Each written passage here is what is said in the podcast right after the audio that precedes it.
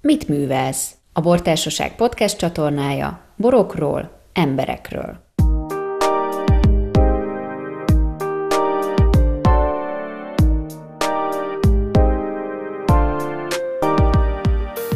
Rajnai Rizlinget ültetett a Szent Tamásra, és nem a magángépén repül Angliába. A pesgőkészítéstől a szökési sebességig sok minden belefért ebbe a beszélgetésbe Balassa Istvánnal.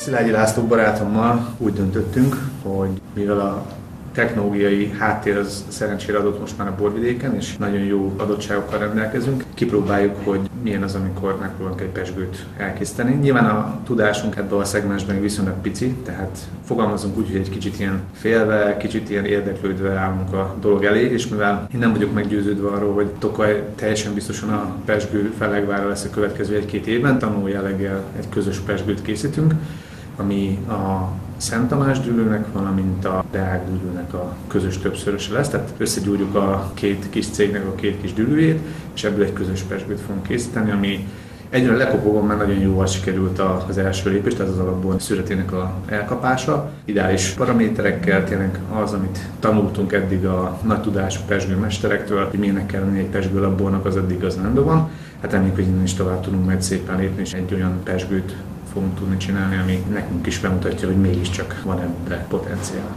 Nem voltatok talán a borfesztiválon, nem láttunk titeket, és előtte viszont egy komoly cserekereskedelem folyt bor, Somlói Pesgő vonalon is.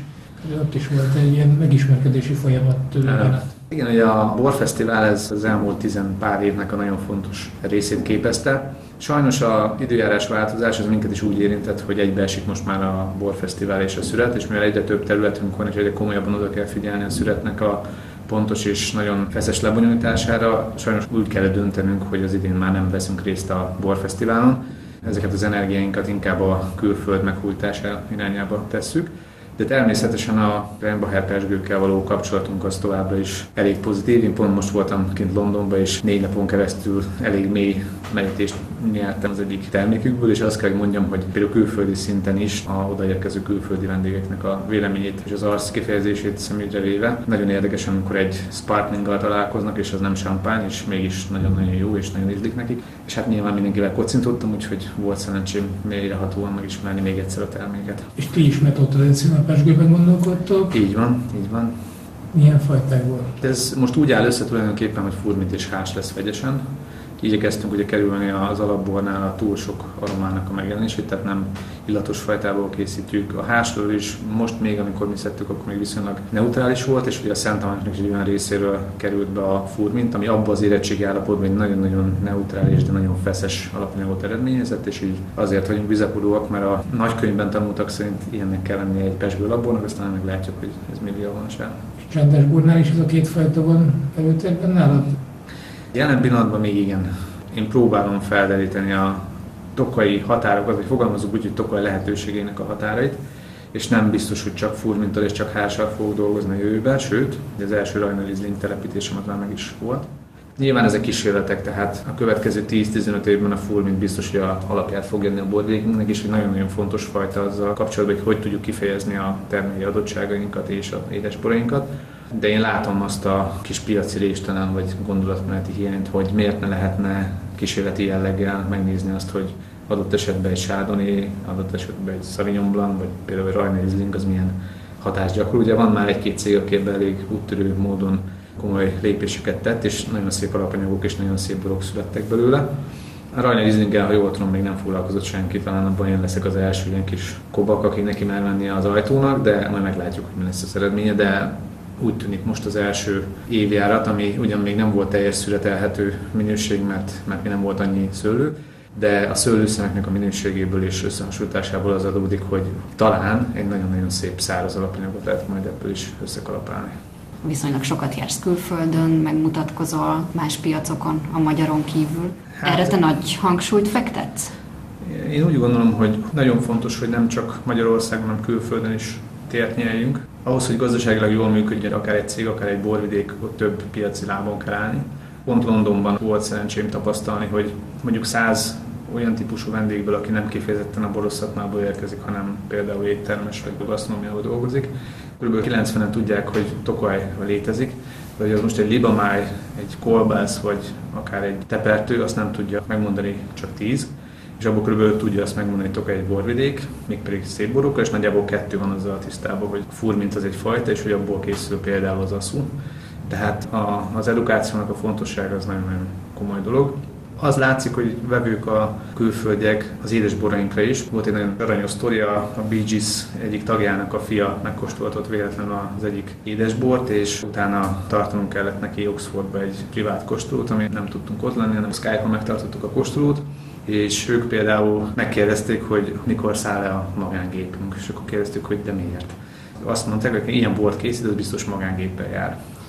Tehát ugye ez egy teljesen más szemszögből kialakított nézőpont, és mondtam, hogy persze a kolléga nem sokára megérkezik a 1745-ös busszal, és leszáll a kastély előtt Oxfordba, de nyilvánvalóan van még keresni valónk a nemzetközi piacokon bőven. Tokajnak van helye a borvilágban, nyilván az édesboroknak is, és a századoknak is. Tavaly már feszegettük ezt a szamarodni sorozatot. Ezt akkor kezdted el, külön dűlős szamarodni készítés. Erről mesélj egy kicsit. Honnan jött egyáltalán az ötlet? Miért pont a szamónál? Hát én mindig próbálok kísérletezgetni, és a határokat feszegetni. Lásd Rajden 2013-ban már készült három dűlőszelektált, de abból kettőt még összeházasítottam, és a nyulászó jött ki külön. És az volt az első évet, amikor a addigi paradigmák ellenére úgy éreztem, hogy 200 g felett is meg lehet mutatni akár a termőhelyet. 17-ben ugye adódott egy nagyszerű lehetőség, zseniális évjárat, az édesborok esetében nem kellett rohanni, tehát volt időnk szépen, gyönyörű szép alapanyagot szelektálni, és ennek következményeképpen kicsit belemonyolódva ebbe a helyzetbe, hét különböző dűlőről sikerült dűlőszelektált, sőt van, ahol parcella szelektált szomorút készíteni, a becsek esetében. És úgy voltam vele, hogy ha már ilyen évjáratunk van, ez valószínűleg tíz évig nem fog visszatérni, tehát hogyha ki akarunk valamit próbálni, akkor most kell megtenni, és hát ez meg is történt. Úgyhogy hét dűlőszelektált szomorodni készült, a becsekből három, és még a bombő, nyulászó, kakas és mézes máj, tehát így áll össze a hét. A különböző szamorodnék ugyanazzal a technológiával lettek születelve, és borászatilag is elkészítve, és minden szamarodni ennek ellenére egy külön utat jár be. Szándékosan készítettem így, hogy minden szamarodni ki tudja fejezni magát, nagyon szépen eltérnek ízben és illatvilágban is. Alapminőségben nincs különbség a, a szamarodnik között, inkább azok a pici nüanszok döntik el, hogy valakinek melyik a kedvence, hogy milyen íz vagy illatvilág irányába szeretne elmenni, és ennek nagyon-nagyon örülök. Bár a Szent Tamáson szoktunk vele találkozni, múltkor elvittél minket egy titkos dűlőbe. Ez miért titkos? Az érdekes volt, mert kislányommal többször szoktam ugye magammal cipelni mindenféle komoly szakmai kihívások elé nézve, és egyszer ebbe a dűlőbe mentünk ki, megkérdezte, hogy hova megyünk. Most nyilván azt mondom neki, hogy dorgó, ez nem mond neki mélyen ható információt, mert pár betű egymás után, ami dörvölgve hangzik, és egy nagyon kedves ismerősöm korábban kitalálta, hogy mivel ezt a szőlőt nem látni sehonnan, de ténylegesen nem látni, te látsz mindent, egy tükör, ami átlátszott tulajdonképpen, voltatok kint, hogy láttátok, gyönyörű a kilátás, ezért legyen a neve titkos. És amikor kérdezte kislány, hogy hova megyünk, akkor eszembe jutott ez a történet, és azt mondtam neki, hogy a titkosban. Na, ez már egy érdekes információ volt, mert egy 9-10 éves kislánynak azt mondjuk, hogy titkos, hát az a világ legérdekesebb dolga, és akkor nyilván elkezdett fogadni, hogy miért, apa de miért, apa de miért. Ez így kb. fél óráig ment, amit ki nem mentünk a titkosba, és akkor mondtam neki, hogy miért titkos a titkos. Tényleg egy nagyon érdekes és eldugott, nagyon jó geológiával megáldott terület egyébként, és egy viszonylag régi telepítés, jókorban, úgyhogy kísérletezgetünk vele. Úgyhogy ezért titkos a titkos. Itt öreg tőkék vannak, mondhatjuk? Igen, itt vannak 52-es telepítések, és azt hiszem az első három sor aztán 81-es, tehát egy viszonylag öreg tőkeállomány van, és annak ellenére, hogy az öreg tőkék elég sok gond van, itt egy eléggé jó egészségi állapot maradt fent, de a nagy valószínűséggel azért, mert nincs szomszéd, tehát nem volt honnan elkapni semmit, és nagyon-nagyon kevés beavatkozással már-már majdnem organikus módon művelhető a terület, tehát ez nagyon komoly előnye. Ugye egy ilyen területen van, mint túlzó, ami szintén önmagában áll, és csak az őzikék. Itt is a, a fő probléma hogy az őzikéknek a jelenléte, akiket megpróbálom majd kerítéssel távol tartani, mert a beszélgetés és a felszólítás az nem működik náluk sajnos. Azt mondod, hogy elég sok gond van az öreg tőkékkel. Mindenhol azt halljuk, hogy az öreg tőke az egy óriási érték, főleg Tokajban. Mi a baj az öreg tőkékkel? Ugye az öreg tőkéknek több előny és több hátránya is van. Nyilván minél öregebb egy tőke, annál stabilabb az életműködése, hogy kicsit már lelassul. Nyilvánvalóan azokon a helyeken, ahol a termőtalaj nem adja meg a felső két méterbe a szükséges dolgot, akkor, akkor nyilván sokkal mélyebben van a gyökérzetük, mert hát vizet találni kell és tápanyagot is. Viszont az öreg tőkéknél rengeteg probléma adódik már a különböző, például eszkás tőke betegségekből, lehet, hogy vizuálisan egyébként kívülről nem látszik, sőt inkább az látszik, hogy vastagabb a tőke, hogy ilyenkor a növény megpróbál védekezni ezzel ellen, és vitálisabb jelleget ölt. De ennek ellenére már a gyümölcsnek a minőségében és magának a szőlőtőkének a működésében ez nagyon-nagyon letális lehet. És ugye ezek a, például ezek a tünetek, ezek nagyon sokáig lappanganak, aztán egyszer csak bizonyos évéleti hatások jobban kijönnek, és akkor egyszer csak elkezd meghalni a tőkénk, és ott állunk, hogy hoppá. Ugye ezzel most már elég komoly probléma, nem csak Magyarországon, hanem a világban mindenhol, de nagyon komolyan kutatják, Tokaj is. De egyelőre a jelenlegi tudásom szerint azt a csodaszert még nem találták fel, hogy egy öregtőkét komolyabban vissza lehet hozni az életbe, és én úgy döntöttem, hogy megújítom az ültetvényeimet mindenhol. Nyilván ebben van egy olyan lehetőség, hogy a génállományt, a klónokat, az alanyokat már, már a tudományos eredményekhez tudjuk igazítani, de azt látom, hogy bizonyos helyeken a megfelelő genetikai állományjal leültetett kis új ültetvény az viszonylag gyorsan és nagyon nagy hatékonysággal tudja azt a értéket vagy információt közvetíteni, amit egyébként lehet, hogy már az öreg tőke nem. Te mutattál nekünk egy ilyen területet a Szent Tamáson, ahol egy éves tőkéken már születve voltál majdnem. Igen, ezt már úgy merem mondani, hogy nem csak mint ide a kép létezik, hanem egy 2017-es ültetvényben, ahol sikerült nagyon jól összerakni a paramétereket, 2018-ban már bizony születeltünk, nyilvánvalóan nem őrült mennyiséget még, de a minősége alapján olyan bor lett, ami, ami nagyon-nagyon komoly reményekkel tölt el az előbb említett mondat valóságtartalma kapcsán. Ez de szép volt. Azt mondtad, hogy nagyon fontos az, hogy milyen alanyon és milyen oltvány van a szőlőben. Amikor telepítesz rajna egy rizlinget, honnan hozod és mik lesznek a fő szempontok? Én valami őszintén külföldi cégekkel dolgozok. Magyarországon is nagyon-nagyon jó oltványosok vannak de bizonyos körülmények, tehát gépi telepítésnek a hatékonysága és egy más kapcsolódók miatt én főleg oszták oldalról szerzem be az alanyokat. Nyilván a nemes rügyeket mi adjuk a furmint esetében, viszont a Riesling esetében nekünk ilyen nincs, és az ottani szaktudás, főleg a német és az oszták szaktudás az elég komoly a helyzetben, tehát pont azért még most Elzászban, hogy olyan cégeknél kicsit körbenézzek szőlészetileg és borászatilag, ahol kicsit előrébb tartanak már ennek a kérdésnek a kibontásában, mert hát amikor először ültet az ember rajnézlinget, főleg a Szent Tamásra, akkor azért megremeg a kezem, mert nyilván nem 5 évre tervezünk előre, hanem 25-30-ra, vagy még többre, és nem mindegy az, hogy milyen minőséget fogunk tudni elérni, hogy ha már belerakjuk a munkát, energiát és a reményt, akkor mi fog ebből kisülni. Én úgy látom, hogy eddig úgy volt, hogy a termőhely és a szőlőnek a minőség az meghatároz mindent, ez így is van egyébként alapból, de mivel most már van technológiai hátterünk például ott a közösségi feldolgozókban, ahol tudunk kísérletezni különböző élesztőkkel, például különböző hőmérsékleten történő eresztésekkel, mert nyilván egy kézműves pincében, ahol nincs fűtés, nincs fűtés, van egy pár hordót, van egy pár tartályod, meg van egy présed, hát ott a tudományos munkának a lehetőség az viszonylag alacsony szintű, és most szerencsére a kutatót is elkezdték nagyon komolyan fejleszteni a borvidéken, dr. Kovács Tibor lett a kutatónak a vezetője, aki egy elég nagy tudású és külföldön sok tapasztalatot szerzett szakember. Vele már elég komoly szakmai munkákba tudunk belemenni, akár rezisztens fajtáknak a keresés, ami nagyon fontos, mert a éghajlatváltozással ezzel is rengeteg problémánk van, és pont a múltkoriban egy 32 boros rezisztens kóstolón volt egy nagyon érdekes eredménye a dolognak, mert egy fehér fajta volt, egy német fajta, ami zseniális volt. Kis kutattam, hogy hol lehet szaporítóanyagot beszerezni, néztünk neki területet, hogy hogyan tudnánk ott egy kísérleti ültetvényt létrehozni. Tehát én úgy gondolom, ezek a lépések és a tudománynak a használata és ezáltal a minőség és a technika fejlesztés ez nagyon-nagyon fontos. Hogy hívják ezt a klón? Hát ez maradjon még titok. Titkos, mint a dűlő. Titkos, mint a dűlő, de megígérem nektek, hogy amint el van telepítve, akkor ti lesztek az elsők, akik kijöttök, megmutatom, és borokat is majd szerzek belőle, mert nyilván egy bor az nem mutat meg mindent. Az biztos, hogy az a bor, amit én ott kóstoltam, attól kiakadt az úszó. Én csak fehér fajtákban gondolkozok egyenlőre.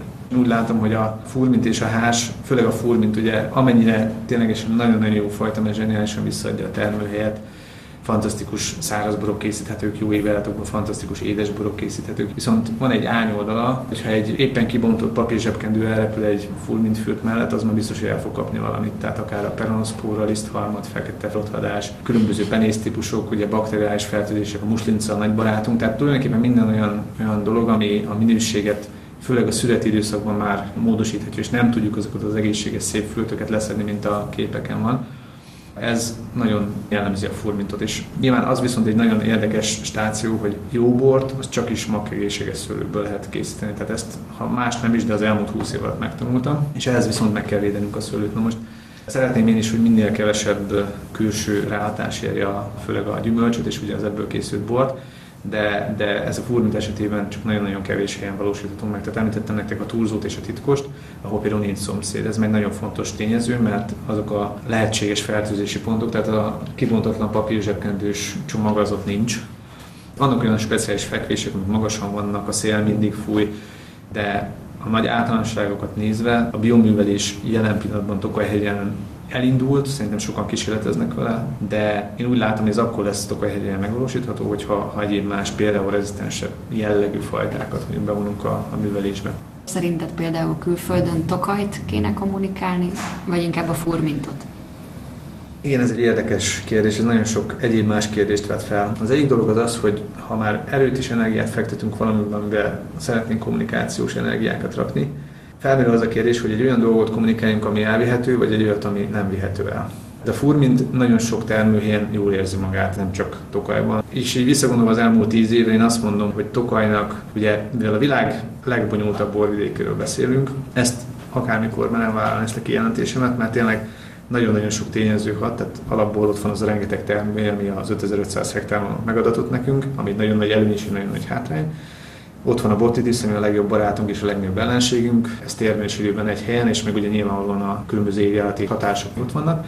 Tehát egy ilyen bonyolult mátrixban szinte lehetetlen tokajt megfogalmazni, nagyon-nagyon nehéz a furmintot megérteni. De ezt a bonyolultságot csak úgy tudjuk megfejteni és megoldani, hogyha a borászok közösen gondolkoznak, kvázi egy tudástérbe összeadják azokat az apró tapasztalati morzsákat, amiket ők szereznek, és ezt közösen, vagy akár még számításnak a felhasználásával elemezzük, mert nyilván ennyi különböző paraméter és lehetőség közül nagyon nehéz kiválasztani azt, amivel tényleg előrébb megyünk, és ahhoz, hogy ezt tudjuk tenni, ahhoz én úgy gondolom, hogy Tokajt, mint borvidéket kell kommunikálni, egységesen, egészen Sátorai új helytől Tokajon át a Vojszántóig, és én mindig Tokajt kommunikálom, hogyha külföldön vagyok. Mert bízok abba, és hiszek abba, hogy ez a borvidék, hogyha egyszer összefog, és komoly tudás halmaz össze, akkor előrébb fogunk tudni lényegesen gyorsabban lépdelni, mint hogyha mindenki ugye szeparáltan, külön-külön önmaga próbál meg. Tehát kommunikációban egyértelműen Tokajt kell megfogni, Tokajnak az összes pozitívumával, és nyilván negatívumokat ki kell köszönünk, lásdalmasság, vagy akár azok a fajták, amik nem idevalók, mert lehet, hogy ilyenek is lesznek. Az éghajlati változásra is figyelni kell, és a piaci változásra is figyelni kell. Tehát most tényleg egy olyan helyzetben vagyunk, ami, ami szerintem most nagyon fontos. Úgy jellemezném ezt az egészet, mint amikor a Worldra elindultak a fiúk 69-ben, hogy egy darabig ott állt a rakéta a Földön, nálunk ez volt a 90-es éveket megelőző 40 év, tehát ott álltunk a Földön, csinosítgattuk a rakétát, és akkor egyszer csak 90-ben kilőtték a rakétát, és ugye minden holdrakétán különböző gyorsító fázisok vannak. És én úgy érzem, hogy most talán eljutottunk az első fázisnak a végén, nagyon sok nagyon szép dolog történt, és rengeteget tanultunk, rengeteg információt gyűjtöttünk a borvidékről, hogyan hasznosíthatjuk, mik a lehetőségeink, mennyire bonyolult. És talán most jött el az a pont, amikor a második gyorsító fázisba belépünk, és ezeket a felgyűlemlett tudásanyagokat most meg kellene használnunk, és egy kicsit fókuszáltabban, előrefelé mutatóban összerakni. Tokaj eléri a szökési sebesség. és elhagyjuk a felső légkört.